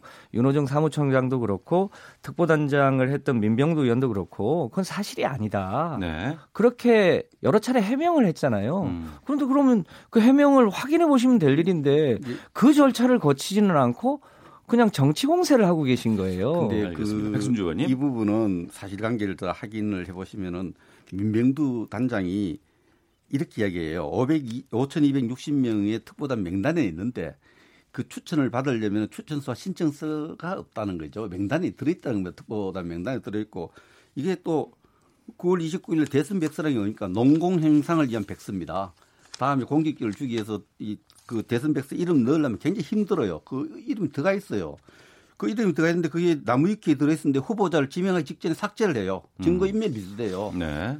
이런 사항들도 있고 대선 백서에 들어 있고 어, 또 민명도 단장이 공부 있다고 이야기하면은 분명히 해촉 사유가 되고 이쪽 배제 사유가 되는 겁니다. 이 아니, 부분에서 의원님, 이, 이야기 제가 이야기 끝나면 네. 말씀하시는데 이 부분에 대해서 어 임명을 강행했다는 것은 정말 협치의 폭입니다. 네. 이 청문을 안 했다고 임명했다. 음. 이거는 변명입니다. 예. 이 부분은 정말 어, 대통령이 이 공직에 농공 행성을 줄 직책이 많아요. 작은 공직도 많고 장관 공직도 많은데 선거관리위원회란 것은 공정성과 중립성, 4.19 혁명이 그 당시에 내무부 장관이 잘못 4.19 혁명이 일어났지 않습니까? 그래서 그 때문에 선거관리위원회 만들어집니다. 알겠습니다. 이런 부분에서 도저히 받아들일 수 없는 생선 가게의 고양이를 채용한 이런 인사는 안 해야 된다 이렇게 예, 생각합니다. 예, 김성환 의원님. 예, 제가 안 그래도 지금 민병두 의원이 인터뷰한 자료를 가지고 왔는데요. 조혜주 교수는 그 특별 명단에 없었다는 겁니다. 네. 그런데 그게 백서에 이름이 있는 게 의아하다라고 음. 한 거지. 본인이 관리한 5,260명의 특보단 명단에는 어, 실제로 없었고 기억도 나지 않는다는 건데요. 근데 그게 어떻게 백서에 이름이 들어가고 들어갔는지 잘 모르겠다. 특히 어, 전체 그 특보단에 공명선거 특보라고 하는 건 있지도 않았다. 네. 이게 지금 민병두 특보단장의 얘기예요. 그러니까 그런 사실관계 다툼이 있는 거거든요. 그러면 음. 그걸 청문회를 열어서 그 사실관계를 꼼꼼히 잘 따져보시면 될 일인데 무턱대고 청문회를 보이콧해 버리셨거든요. 거기서 생기는 문제예요. 그리고 그걸 다시 열려고 하니까 이번에는 또 조현옥 인사수석이 증인으로 나와야 된다. 또 그렇게 하면서 이게 사실상 기간이 지나버린 거잖아요. 그렇게 해서 불가피하게 대통령이 어, 청문회 처리가 안 되니까 기한은 도래했고 그래서 임명한 걸 가지고 알겠습니다. 또 임명을 예, 처리하라고 얘기하는 게 좀 앞뒤가 안 맞는다 이렇게 생각합니다. 청취자께서도 지금 두 의견이 좀 나뉘고 있는 상황인데요. 김춘영님께서는 꼭 논란이 있는 사람을 선거위원회 임명해야 할 이유가 있을까요? 라고 의견 주셨고요. 8242님께서는 그러니까 성실하게 야당의 청문회 임하면 됐을 일입니다. 라고 의견 주셨습니다. 어, 지금 이 일 등으로 인해서 지금 국회가 지금 파행을 거듭하고 있는 상황입니다.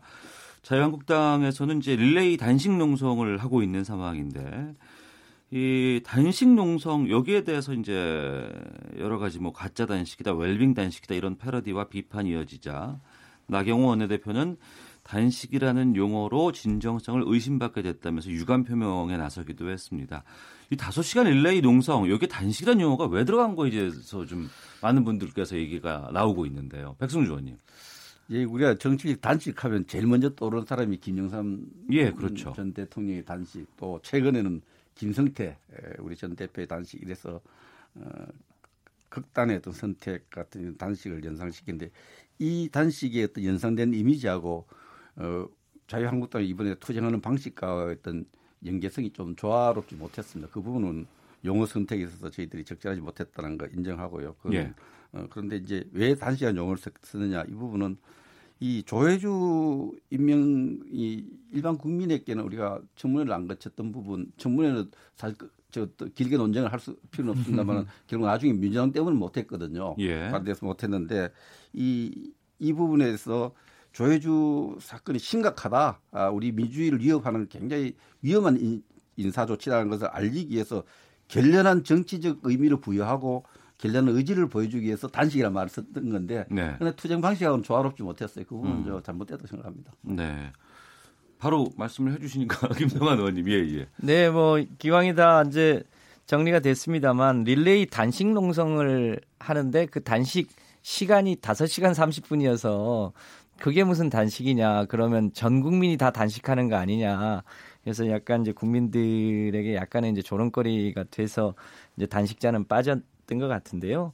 이, 이, 이것 자체가 릴레이 농성을 할 만한 거리가 되냐에 네. 대해서 어, 우리 당은 이제 심각하게 문제 제기를 하는 거죠. 그, 그, 아까도 말씀드렸지만 이렇게 하게 된 게 조이주 저, 어, 상임위원회 청문회에 대해서 원래 자유한국당이 보이콧을 해가지고 문제가 해결이 안 된 것인데 네.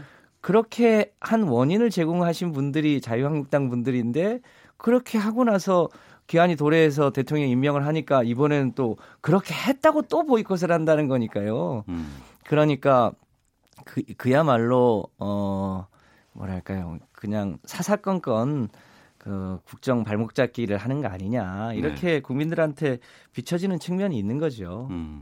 지금 이번 주면 2월로 들어갑니다. 그리고 이제 연휴 앞두고 있는 상황이고요.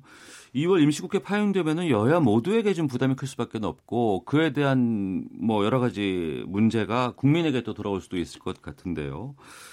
이 좀 극적인 돌파구가 마련될 수 있는 방안은 없을지 두 분께서 좀 의견을 주시죠. 이 원인이 뭡니까? 자격이 없는 사람을 지명을 해갖고 임명을 강행한 데 있고 야당과 협치를 포기한 데 있습니다. 예. 그래서 이 국정이 기능이 마비되고 어, 이런 부분에 대해서 포괄적 책임과 거기에 대한 역사적 책임은 집권 여당이 지고 대통령이 지어야 되는 겁니다. 그래서 가장 좋은 방법은 현재 법률 제정 정신과 또 사실 관계를 근거로 해촉하는 겁니다. 음. 당장 해촉해야 되고요. 예.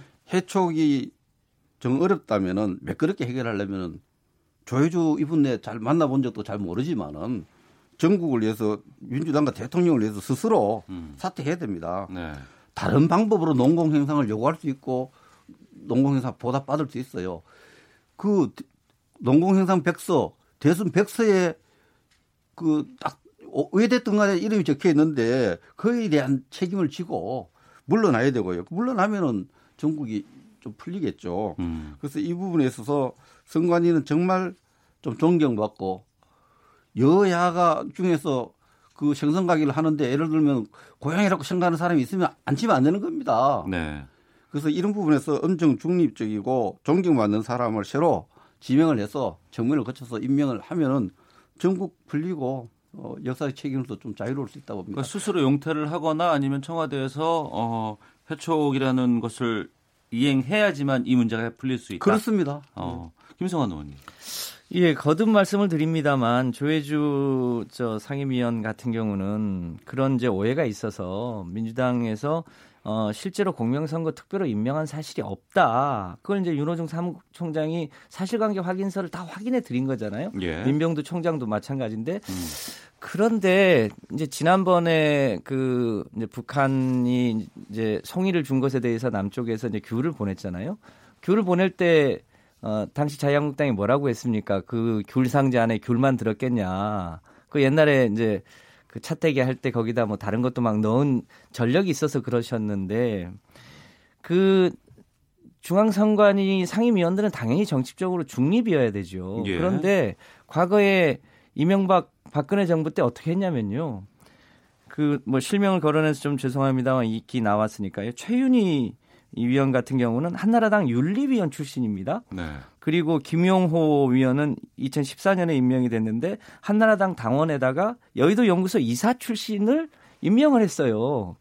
저희는 아니라고 하는 사실을 여러 차례 확인을 한 거고요. 여기는 그런 분들을 어 이 중앙 선거관리위원회 위원으로 위촉한 전력을 가지고 있습니다. 그러다 보니까 우리도 그러지 않았겠냐라고 하는 건데요. 예. 그거는 소문이고 소문인데 음. 그리 그 특보로 그 백서에 들어간 거는 사실관계를 확인하면 되는 거거든요. 예. 근데 그걸 가지고 문제 제기를 가, 과도하게 하는 건 좀 맞지 않다. 물타기 하는 부분 제일 제가 이해하는 아니고요.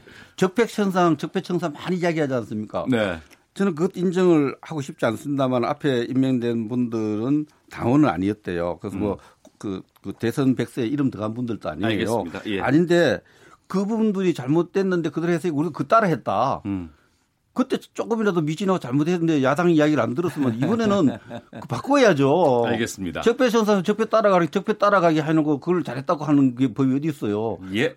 논리적 모순이죠. 자, 청취자 의견 소개해드리겠습니다. 5822번께서 곳간에서 인심낸다는 말이 있습니다. 힘 있는 여당이 어르고 달래야지 선거가 임박한 것도 아닌데 덜컥 임명하면 야당이 왜 필요합니까? 3047님, 야당은 당연히 청문회를 해야 함에도 거부하고 이제와 지명 철회하라고 억지를 부립니다. 3448님, 조혜주 당, 대상자가 청문회 자격이 안 된다고 봤던 것 아닌가요? 7760님, 5시간 반 단식 농성은 절박함을 코미디로 연출한 야당의 완전한 실책이라고 봅니다. 라고 의견 보내주셨습니다. 더불어민주당의 김성환 의원, 자유한국당의 백승주 의원과 정치화트 이어가고 있는데요. 어, 헤드라인 뉴스 듣고 잠시 쉬었다가 계속해서 말씀 이어가도록 하겠습니다. 정부가 추진하고 있는 에너지 전환 정책에 따라 산업통상자원부 내 원전 관련 부서가 줄어드는 등 에너지 분야 조직 개편이 추진됩니다. 국방부는 일본 초계기의 저공 위협 비행을 둘러싼 한일 간 갈등과 관련해 양국 간의 실무 차원에서 객관적이고 과학적인 증거를 가지고 협의할 필요가 있다는 기존 입장을 재확인했습니다. 물리치료실과 텃밭 등 복지시설을 갖춘 고령자 복지주택 건설이 올해 천호 규모로 추진됩니다. 배추와 무 가격이 공급 과잉으로 약세가 이어지자 정부가 시장 격리와 산지 폐기 조치를 강화했습니다. 31일부터 연매출 30억 원 이하 가맹점도 신용카드 우대 수수료 혜택을 누릴 수 있습니다. 설 연휴 동안 교통 혼잡은 귀성의 경우 설 전날인 2월 4일에 귀경은 설 당일인 2월 5일에 가장 극심할 것으로 예측됐습니다. 지금까지 헤드라인 뉴스 정한나였습니다. 이어서 기상청의 윤지수 씨 연결합니다. 네, 미세먼지와 날씨 정보입니다. 지금 초미세먼지 상황은 나쁘다고는 볼 수 없지만 미세먼지 상황이 나쁜 곳이 많습니다. 대기 확산이 원활하지 못해서 우리나라에서 만들어진 미세먼지 또 중국 쪽에서 날아던 미세먼지가 축적되어 있기 때문인데요. 특히 대구와 경상북도 지역은 종일 나쁨 수준이 예상되는 가운데 지금 단양, 영주, 구미 등에서는 매우 나쁨 단계를 보이는 곳도 있습니다. 이 밖에 영남 지방은 오후에 또 밤이 되면 일부 중부 지방을 중심으로 농도가 다소 높아질 수 있다는 점 염두에 두시면 좋겠습니다. 오늘 전국적으로 맑은 날씨가 이어지겠습니다. 하지만 내일은 구름 양이 늘고 내일 밤 제주도와 전라도 해안 지역에 비가 내리기 시작해 모레 전국으로 확대될 전망입니다. 지금 전국 곳곳에 건조특보가 내려져 있기 때문에 건조함에 달리는 데는 조금 도 움이 될 것으로 기대가 됩니다. 아침에는 한파특보까지 내려지면서 반짝 추위가 있었는데요. 빠르게 풀리면서 오늘 낮 최고 기온 서울 영상 5도를 비롯해 전국은 4도에서 10도의 분포로 어제만큼 기온이 오르겠고 모레 오전까지는 평년 기온을 웃도는 날씨가 좀 더 이어지겠습니다. 지금 서울 기온은 4.4도, 습도 23%입니다. 지금까지 미세먼지와 날씨 정보였습니다. 다음은 이 시각 교통 상황 알아보겠습니다. KBS 교통정보센터의 김민희 씨입니다. 네, 한시를 넘어서면서 도로 정체는 눈에 띄게 줄었습니다. 서울 시내 지나기도 전 시간보다는 좋아졌는데요. 다만 분당 수서로 청담대교 쪽으로 탄천 1교 부근에서는 사고가 났습니다. 3차로를 막고 처리 작업을 하고 있어서 뒤로 복정나들목 부근부터 정체 이어지고 있습니다. 정체 길게 이어졌던 강변북로 구리방면 정체도 많이 풀리면서 이제는 난지나들목에서 양화대교 사이와 또 마포대교부터 반포대교 사이로 더디게 지나고 나고 있습니다. 고속도로 정체도 작업 구간 중심으로 이어지고 있는데요. 청주 영덕간 고속도로 청주 쪽으로 문의에서 청주 분기점 사이로는 1차로를 막고 작업을 하고 있어서 문의나들목을 조금 지나면서부터 차량들 서행하고 있습니다. 서울 외곽순환고속도로에서는 인천 부근 지나는 차량들이 많은데요. 일산에서 판교 쪽으로는 계양에서 송내까지, 반대 판교에서 일산 쪽으로는 장수부터 송내 사이로 속도 줄여 지납니다. KBS 교통정보센터였습니다.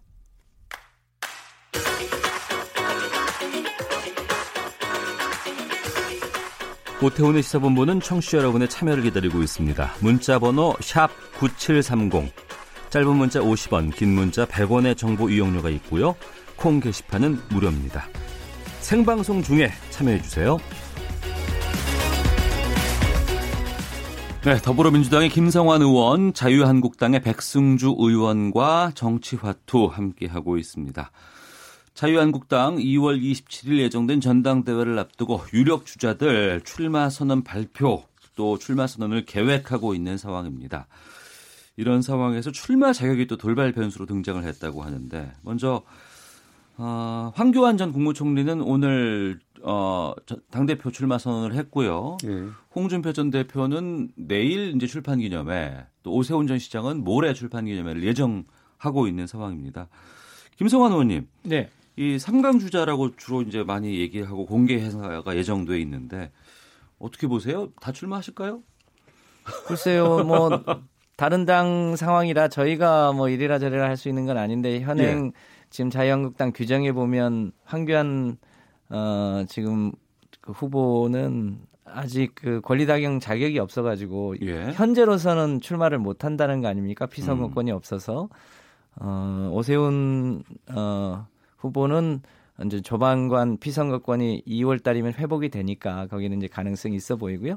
근데 되게 이런 게 다 정치적인 행위들이기 때문에 네. 아마 자유한국당 내에서 비대위원들끼리 아마 이 부분에 대해서는 그 후보 자격 여부에 대해서 어떤 식으로든 결정을 하지 않을까 네. 그 예측은 합니다만 여전히 출마 자격 여부와 관계없이 그 박근혜 정부의 핵심 최측근이었는데 음. 그 국정농단의 최측근이 출마하는 게 자유한국당 입장에서 바람직하겠냐 이런 네. 이런 우려가 있는 거죠. 어. 근데 그건 뭐 저희가 뭐라고 할 일은 아니고 다만 국민적인 우려가 크다.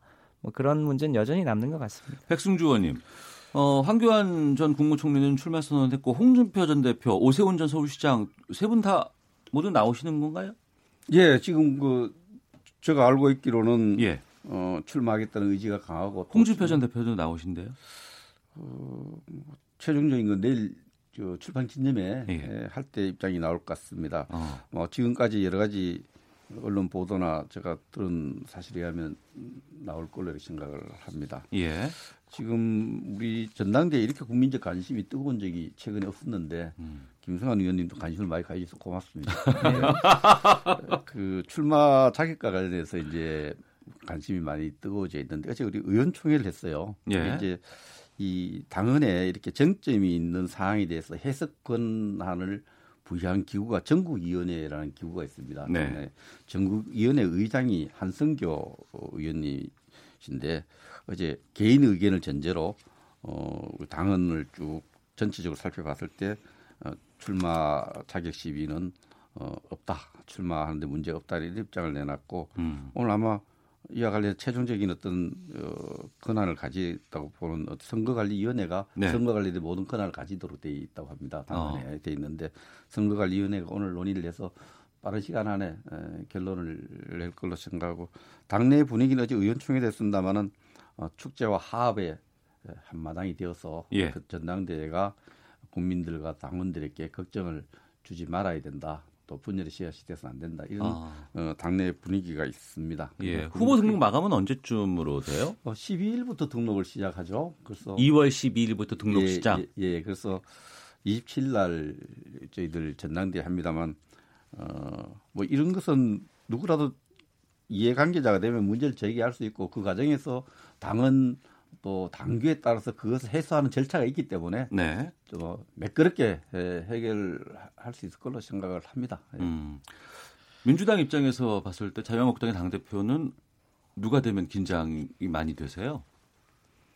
글쎄요, 그건 뭐 우리가 정하는 게 아니어서 음. 그거는 어, 자유한국당 당원들의 어, 당심에 따라서 정해지겠죠. 뭐 네. 유불리를 우리가 뭐 논하는 건 별로 의미가 없다고 생각합니다. 누가 대표가 되시든 음. 또 여야가 또 함께 해 나갈 건 함께 하고 또또 또 경쟁할 건 또 경쟁해 나가면서 네. 대한민국이 건전하게 발전해 나갈 수 있으면 좋겠죠. 음. 청취자께서 7294님 늘 바른 말만 하시는 백승주 의원님 응원합니다. 김천 지역구 동료 의원 행동 때문에 답답하실 것 같아요 라고 의견 주셨는데 김천 지역구 동료 의원이면 송원석 의원이신가요? 네, 그런 것 같습니다. 아, 아마 이해 충돌 관련해서 이제 의견 주신 것 같은데 바로 가죠 뭐. 그 탈당한 그 손혜원 의원에 이어서 최근에 자유한국당의 장재원, 송원석 의원까지 이해 충돌 논란에 휩싸이면서 어, 여러 가지 문제들이 나오고 있습니다. 먼저 좀 이게 간략한 정리가 좀 필요할 것 같은데 각자 어떤 부분이 문제라고 생각하시는지에 대해서 먼저 어, 백승주 의원께서 짚어주시죠.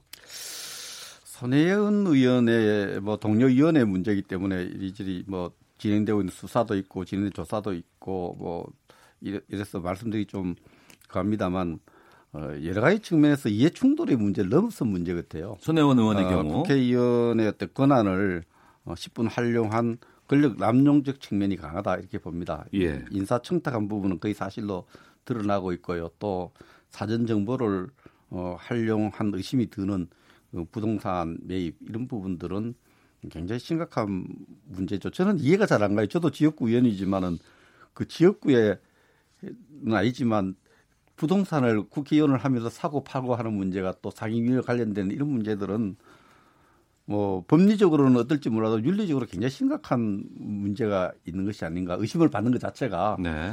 그래서 아마 민주당에서 초기에 좀 방어를 하다가 어뭐 스스로 탈당하는 형식을 취했지만 탈당을 했지 않나 싶고요. 이 부분은 국회 윤리위원회 또 시민단체 고발도 있고 하니까 사법 당국에서 철저히 조사하고 제가 이 국회의 명예를 위해서 국회의원의 여러 가지 이런 유사한 사례 방지를 위해서는 국정조사라든지 특검을 통해서도 본인이 억울한 부분이 있으면 이런 특검을 통해서 충분히 억울한 누명 벗겨주면 되잖아요. 청문회 통해 갖고 예. 당당하면 다 밝혀주면 되는 거예요. 당당한 음. 대로 어, 청문회나 국정조사를 통해서 시시비비를 명확히 예, 가려주는 것이 옳다 이렇게 생각을 하고 있습니다. 예.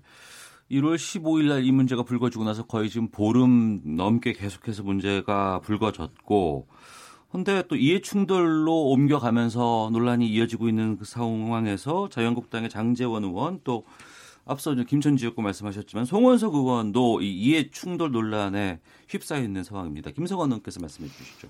예, 뭐 언론에 다 보도가 됐습니다만 장재원 의원 같은 경우는 지난해 예결위 간사를 하면서 어, 역량 강화 대학에 대한 지원을 확대해야 된다고 하고 그쪽 예산을 좀 늘렸는데 마침 이제 장 의원의 형이 총장으로 있는 어, 그 대학이 포함됐다는 거 아닙니까?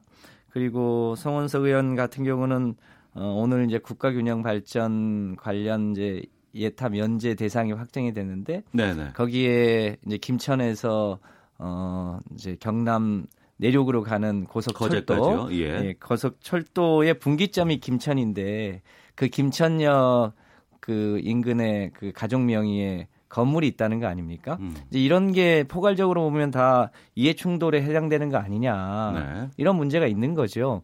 그래서 이 대지표 봤더니 이제 소위 김영란법, 김영란법의 원래 명칭이 부정 청탁 금지 및 공직자 이해 충돌 방지법으로 처음에 발의가 됐는데 예. 그게 이제 국회 심의 과정에서 음. 그 이해 충돌 방지는 빠져버리고 앞에 부정 청탁 금지 소위 이제 반쪽짜리 법률로 통과가 되고 예. 그것도 19대는 적용하지 않고 20대 국회부터 적용하자고 어 그렇게 한 거 아닙니까? 음. 그래서 차제에 뭐 우리 표창원 의원 같은 경우는 전수조사를 좀 하자라는 예. 제안도 했고 또 이참에 아예 어, 그때 그, 그, 이제 제정이 안 됐던 이해 충돌 방지와 관련 규정도 좀 엄격하게 적용을 해서, 음. 어, 국회의원들이 사전에 이런 이해 충돌을 막을 수 있도록 하는 게 맞지 않겠냐는 네. 제안이 있는데, 어, 이참에 저는 그런 제도가 도입이 되는 게 맞겠다, 이렇게 생각을 합니다. 예, 3533님.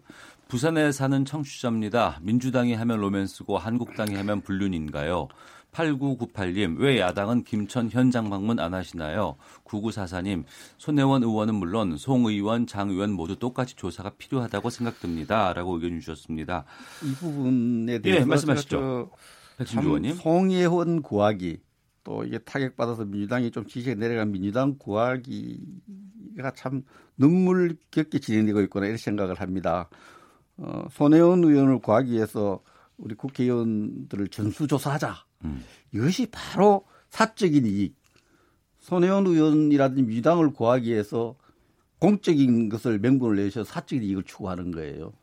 일종의 국회의원 전원을 전수조사하자는 조금 자해극과 비슷하다 이렇게 생각을 저는 합니다. 자해극? 예. 예. 왜냐하면은 이분은 문자가 제기될 때 그 사안에 집중해서 보면 들다보고 그것을 보고 주의하도록 하는 게 맞다고 봅니다. 네. 지금 손혜원 의원이 있으니까 자꾸 물타기 하는 거 아닙니까? 장재원 의원, 성원석 의원 이런 부분들이 그저 의정 활동 부분에서 공적 이익과 사적 이익 부분이 뭐 좀 충돌되는 부분들을 내서 이 부분 이분들은 또 조사하면 돼요. 예. 이걸 가지고 자꾸 손혜원 의원 문제하고 연결시켜가지고 전수조사를 하자. 음. 전수조사하자는 것은 외견상 보면 굉장히 공익을 추구하는 것 같잖아요. 공익을 예. 추구하는 것 같은데 실제로 내용은 뭡니까? 목적은 손해 국민들 다 압니다. 아 저것이 뭐 하려고 저렇게 하나 저걸 주장하느냐 이 시점에 음. 손해원 구하기구나 민주당 구하기구나 이렇게 우리가 의정 활동하면 안 됩니다. 네. 자, 장재원 의원, 손원석 문제 나오면 그 문제는 그 문제도 조사해서 그것이 바, 그런 의정 활동 반영되는 거 조사하면 되는 거예요. 음. 우선은 손해원 문제가 먼저 불거졌기 때문에 손해원 문제 여러 가지 의혹되는 부분들, 의심되는 부분들, 이해 충돌되는 부분들, 권력 남용 부분을 조사하고 국정조사하고 또 다른 부분도 그 다른 의원들도 저한테도 그런 문제는 조사하고 그렇게 해 나가는 거예요 사안별로. 알겠습니다. 물타기다, 손해원 구하기다라고 이제 백승주 의원께서 말씀해 주셨는데 여기에 대해서 김성환 의원님.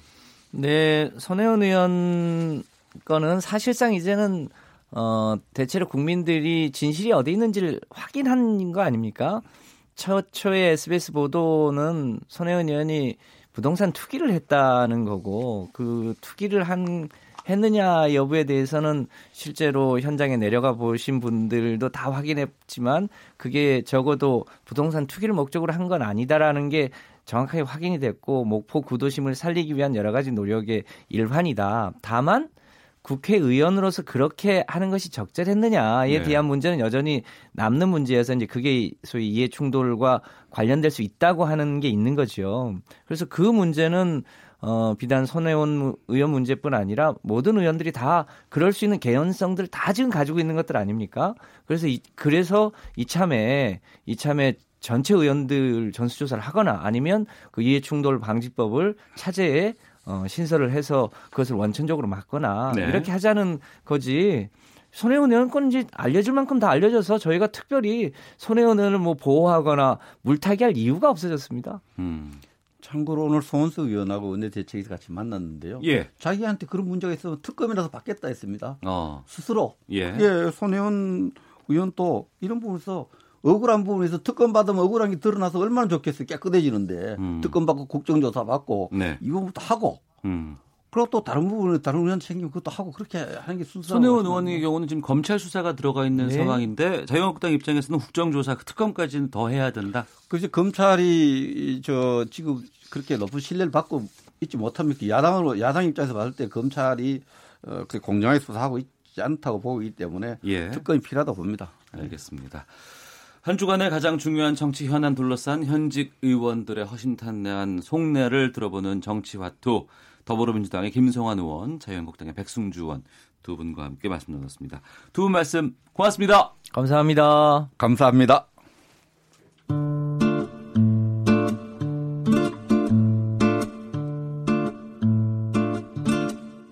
오태훈의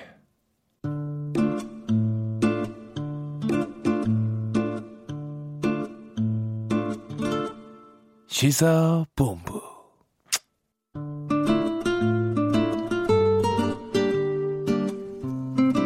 네, 시사본부 듣고 계신 지금 시각 1시 43분 지나고 있습니다. 연예계, 문화계 뉴스들을 깊이 있게 다뤄보는 하재근의 문화살롱 시간입니다. 지난해 YG 엔터테인먼트를 떠나서 자신의 회사 피네이션을 설립한 가수 싸이가 가요계 공식 커플인 현아 그리고 이던과 계약을 체결한 소식이 알려졌다고 하는데요. 이 이야기부터 짚어보겠습니다. 문화평론가 하재근 씨 나오셨습니다. 어서 오세요. 예, 안녕하세요. 예. 싸이가 아까 본인이 사장이 된 거네요. 기획사 차린 거네요. 예, 드디어 싸이 씨가 이제 자신의 어떤 뭐 포부를 펼치겠다라고 하면서 네. 자, 기존의 소속사에서 나와서 자기 회사를 차렸고 음. 싸이 씨가 뭐라 그랬냐면 지난 19년간 가수 싸이의 프로듀서, 매니저, 기획자로 일해온 제가 그간 네. 배운 것들을 뭐 공유해 보고자 한다. 음. 그러니까 싸이 씨가 남들이 만들어준 대로 이렇게 활동한 것이 아니라 본인 스스로 굉장히 많은 역량을 가지고 뭐 이것도 하고 저것도 하고 했었기 때문에 네. 축적된 것들이 있고 음. 싸이 씨만의 색깔이 이제는 좀 더해지지 않겠느냐. 네. 그러니까 우리나라 이 가요 기획사들이 다 고만고만한 비슷한 가수들 비슷한 성격의 음악들만 다 한다고 좀 그런 비판들이 있었는데 싸이 씨는 자기만의 개성이 확실하기 때문에 음. 싸이 씨가 회사를 만들어서 이런저런 후배를 길러내면 상당히 또 우리나라 가요계에 새로운 어떤 그 다양성이 더 커지는 네. 그런 긍정적인 요소가 있지 않겠는가라고 좀 기대가 되고 음. 싸이 씨가 또 한국 최고의 작곡가 중에 한 명이거든요. 그렇죠. 예. 예 그래서 예. 이제 본인이 좀한발 뒤로 물러나서 다른 사람들을 많이 조력을 하게 되면 어. 음악적인 역량도 더 많이 발휘되지 않겠느냐. 예. 그리고 이제 회사 이름이 P NATION인데 예. 무슨 뜻이에요? 알파벳 P거든요. 예, 예. 무슨 뜻인지는 모르지만 제가 추정컨대는 그 앞에 P가 싸이도 앞에 P, P로 시작하니까 PSY로 하죠. 예. 네. 그래서 이게 약간 그 사이코 약간 비정상 뭐 어. 뭐 그런 정도의 의미가 있는 게 아니겠는가. 예. 그래서 싸이 씨가 그러니까 기존에 우리나라 기획사가 상당히 그 이 가수들한테 뭔가 좀 모범적인 모습을 어 뭐라고 표현해야 되지? 그 모범이라고 해야 되나? 어쨌든 그런 거 네. 한국적인 정서에 딱 맞는 음. 그런 걸 많이 이제 보여주려고 노력을 했었는데 네. 싸이 씨는 벌써 이게 사이코 이런 걸 표방하는 것 자체가 기존의 한국 가요계에서 보기 힘들었던 어. 자유분방한 모습을 보여줄 수도 있겠다. 네. 좀 나오고 있는 이야기가 건강하되 건전하지 말자. 어. 이런 얘기 나오잖아요. 그러니까 예. 여기서 건강하되라는 것은 어, 실정법을 어기지 않, 는 한도 내에서 예.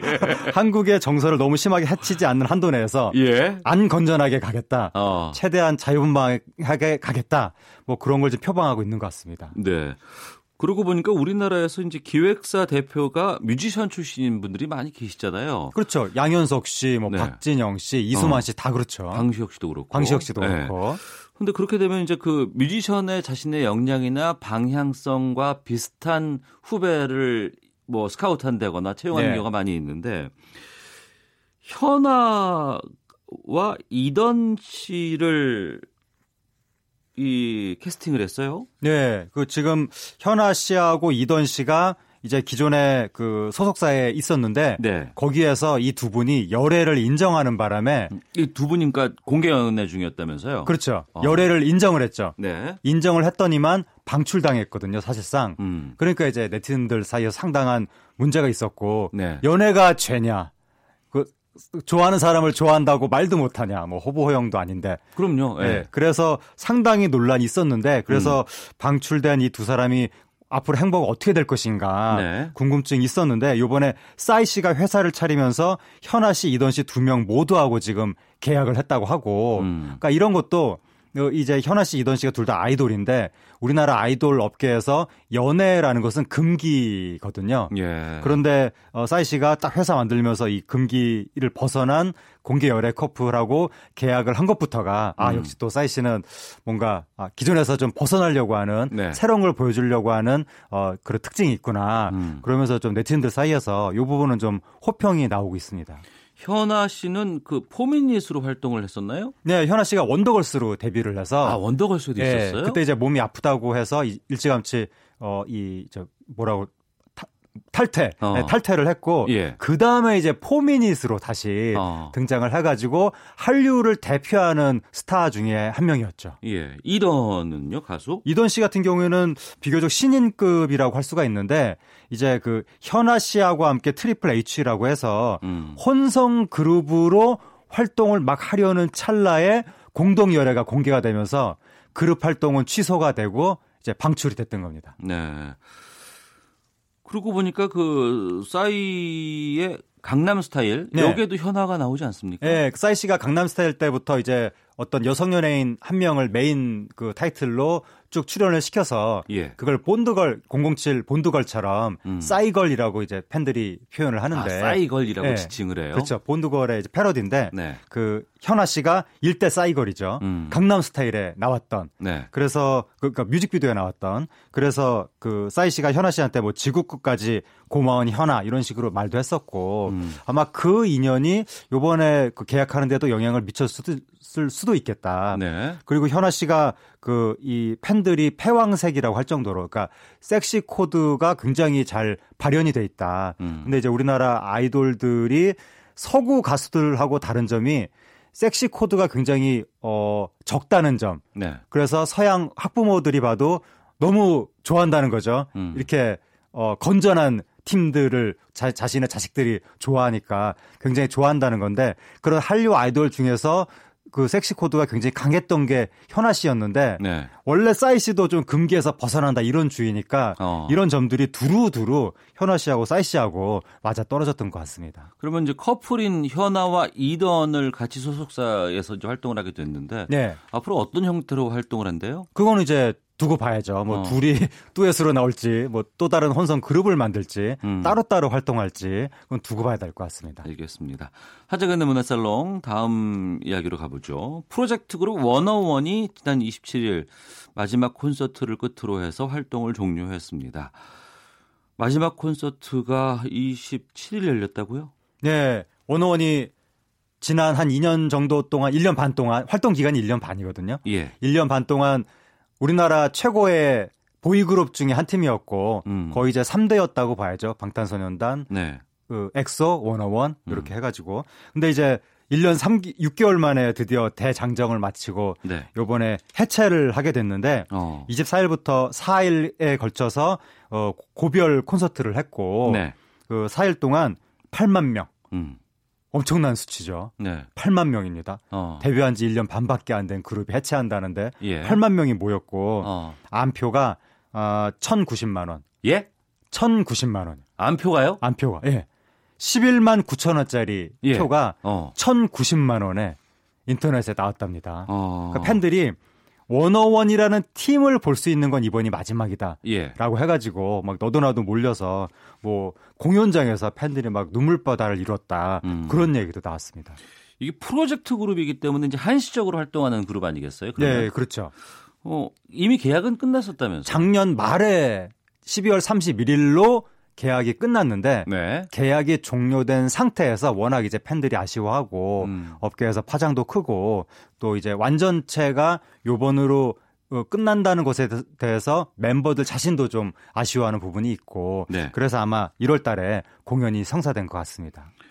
이 원어원이 어떻게 만들어진 그룹이에요? 원어원이 그 케이블 방송에서 서바이벌 오디션 아이돌 오디션 프로그램 아, Produce 예, 예, 예. Produce 101 시리즈 어. 네, 그 시리즈에서 시즌 2를 통해서 그그 팬들의 투표에 의해서 만들어진 팀이거든요. 네. 그러니까 시즌 1은 걸그룹이 만들어졌고 Pick Me 부른 Pick Me, 예, 네. 예, 예. IOI. 예, 아, 예, 예, 예. 그리고 그 그래서 그 IOI 그 Pick Me가 이제 수능 금지곡으로 뽑혔었죠. 아, 너무 중독성 있다고요? 네, 너무 중독성이 강해서 이제 그거 한번 들으면 공부가 안 된다고 해가지고 어. 그럴 정도로 파란이 일었고 그때 특히 아저씨 아재 팬들 삼촌 팬들한테 네. 엄청난 인기였는데 시즌 2는 보이그룹. 음. 그래서 이제 뭐 소녀 팬, 이뭐 이모 팬 해가지고 엄청난 열광적인 반응이 나타나서 네. 그때 원어원 만들어지고 나서 첫 번째로 앨범을 냈는데 초동 판매량이 43만 장이